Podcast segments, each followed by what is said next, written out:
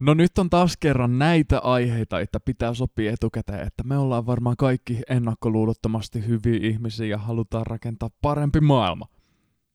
Tänään puhutaan nimittäin rodusta ja älykkyydestä, ja psykologia on suhteellisen nuori tieteenala, ja älykkyyden tutkimus ja älykkyysosamäärä on yksi psykologian harvoista vakavasti otettavista saavutuksista. Ja älykkyysosamäärä on siis vakava juttu. Rotujen välillä on älykkyyseroja, mutta mua ei kiinnosta tänään se, vaan pikemminkin se, että miten ihmiset ymmärtävät tämän asian väärin tai eivät hahmota älykkyyserojen syitä tai merkitystä ja käyttävät epärehellisiä argumentteja oman ihmiskäsityksensä ja poliittisien agendojensa perustana.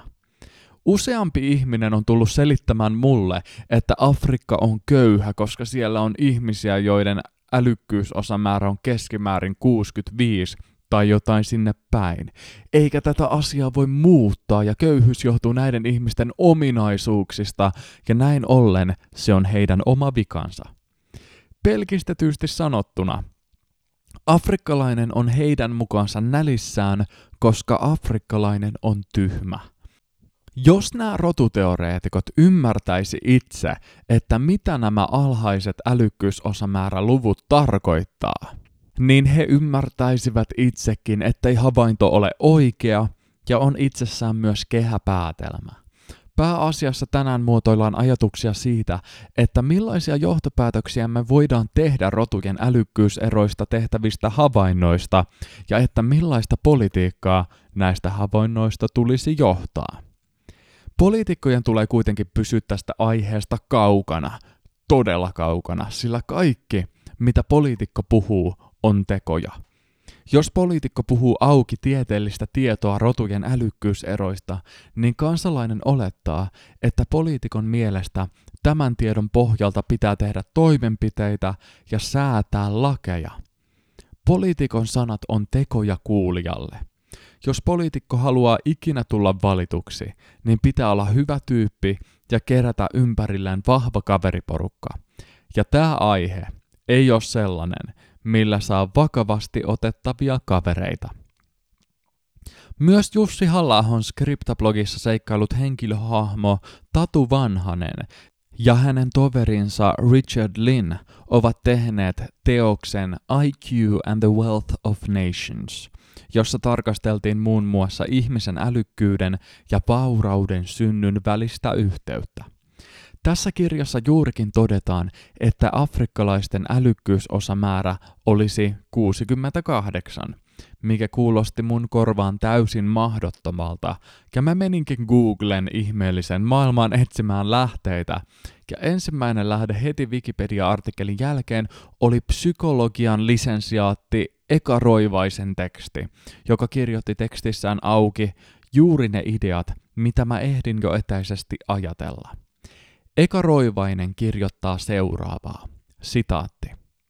Richard Lynn ja Tatu Vanhanen ovat osoittaneet yhteiskunnallisen hyvinvoinnin ja kansallisen älykkyysosamäärän keskinäisen riippuvuuden tutkimuksissa, joissa on verrattu eri maiden vaurautta ja elinoloja sekä älykkyystestien keskiarvotuloksia. Kiistanalaista kuitenkin on, kumpi on syy ja kumpi seuraus. Vaikuttaako kansallinen älykkyysosamäärä hyvinvointiin, kuten Lin ja Vanhanen väittävät, vai vaikuttaako hyvinvointi kansalliseen älykkyysosamäärään? Jos älykkyys on ensisijaisesti biologinen ja peritty ominaisuus, syy-seurausketju kulkee älykkyydestä hyvinvointiin, ja jos älykkyys taas on hyvinvointiin kytkeytyvistä ympäristötekijöistä, kuten koulutuksesta tai ravinnosta, riippuvainen ominaisuus, niin Vanhasen havainnot ovat vähemmän merkittäviä. Sitaatti kiinni.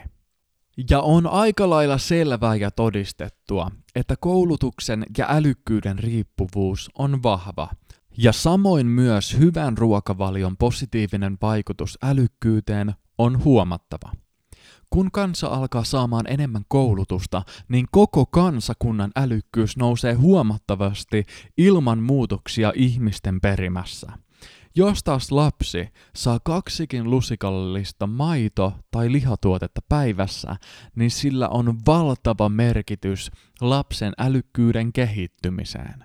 Ruokaa ja koulutusta saa tietenkin vauraudella, ja vaurautta saa pääasiassa luonnonvaroilla, jotka sattuu olemaan Afrikassa sellaisessa muodossa, jota paimenpoika tai maanviljelijä ei juurikaan pysty hyödyntämään. Ja jos ruoka ja koulutus luo älykkyyttä, ja ruokaa ja koulutusta saa vauraudella, niin näyttää mitä ilmeisimmin siltä, että älykkyyttä saa vauraudella. Älykkyyttä saa rahalla. Siispä on kehäpäätelmä väittää, että vaurauden puute johtuisi alhaisesta älykkyydestä, sillä alhainen älykkyys johtuu suurimmissa määrin vaurauden puutteesta. Ja tällainen kehäpäätelmä on aivan yhtä hölmöä kuin toistelisi, että maahanmuutto on rikkaus, koska se on rikkaus, koska se on rikkaus.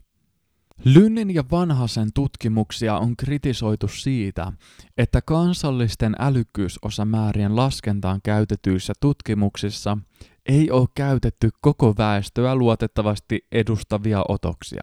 Esimerkiksi suomalaisten kansallinen älykkyysosamäärä yhdeksänkymmentäyhdeksän on arvioitu Kyöstiön vuonna seitsemänkymmentäkaksi tekemän tutkimuksen pohjalta. Ja tämä taas poikkeaa käytetyimmän älykkyystestin tuloksista, jonka pohjalta laskettuna suomalaisten älykkyysosamäärä olisi vain yhdeksänkymmentäviisi, jos yhdysvaltalaisten taso on sata ja saksalaisten ja ranskalaisten nuorten keskiarvo sata viisi. PISA-tutkimuksissa suomalaiset nuoret taas on menestyneet huomattavasti paremmin kuin yhdysvaltalaiset ja jonkin verran paremmin kuin ranskalaiset ja saksalaiset nuoret. Ja juurikin Tatu Vanhasen kollegan Richard Lynnin mukaan maan menestystä kansainvälisissä oppimistutkimuksissa voi käyttää estimaattina kansalliselle älykkyysosamäärälle, koska korrelaatio näiden kahden välillä on yli yhdeksänkymmentä, eli todella vahva. Tällä perusteella suomalaisten kansallinen älykkyysosamäärä olisi ehkä lähellä arvoa sata kymmenen. Ja pointti on se, että jos kansallisen älykkyysosamäärän laskeminen on epävarmalla pohjalla Suomen kaltaisessa hyvinvointivaltiossa, jossa testattavat tyypit on ruokittuja, rokotettuja ja koulutettuja, ja jossa otosten edustavuutta on hyvien rekisteritietojen pohjalta helppo analysoida, niin Richard Lynnin ja Vanhasen kehitysmaita koskevia lukuja on äärimmäisen vaikeaa pitää luotettavana ilman umpirasistista poliittista agendaa.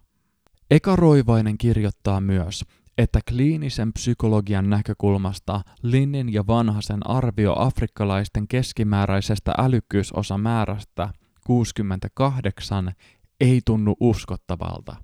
Suomessa tällä pistemäärällä saa työkyvyttömyyseläkkeen lievän älyllisen kehitysvammaisuuden perusteella.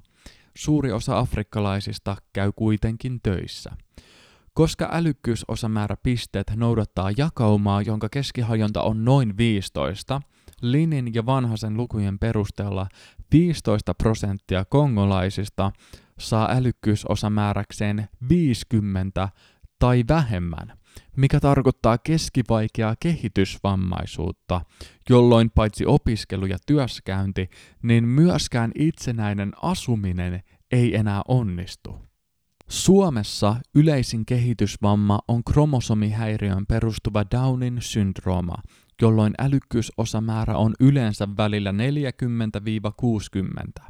Jos tavallisten kongolaisten älykkyysosamäärä on keskimäärin kuusikymmentäviisi, on vaikea kuvitella, minkälainen kognitiivinen kapasiteetti on kongolaisilla, joilla on ylimääräinen kromosomi.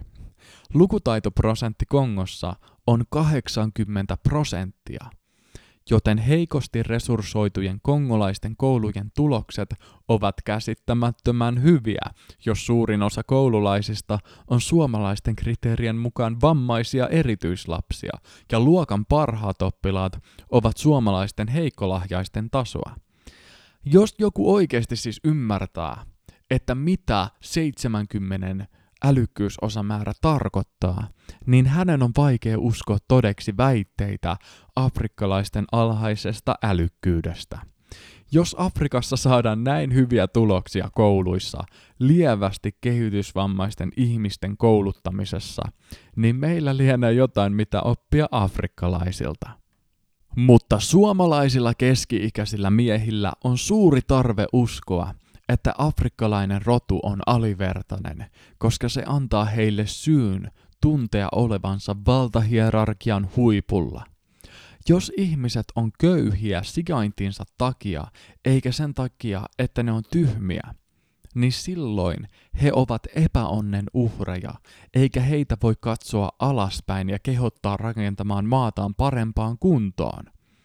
Jos asia alkaa näyttää siltä, että afrikkalainen on köyhä sen takia, missä hän on, eikä sen takia, mikä hän on, niin se asettaa tyypillisen länsimaisen moraalin mukaan meille velvollisuuden auttaa heitä.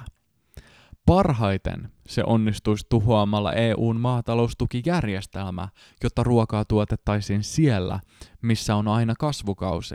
Mutta tämähän ei tietenkään sovi kaikkien poliittiseen agendaan.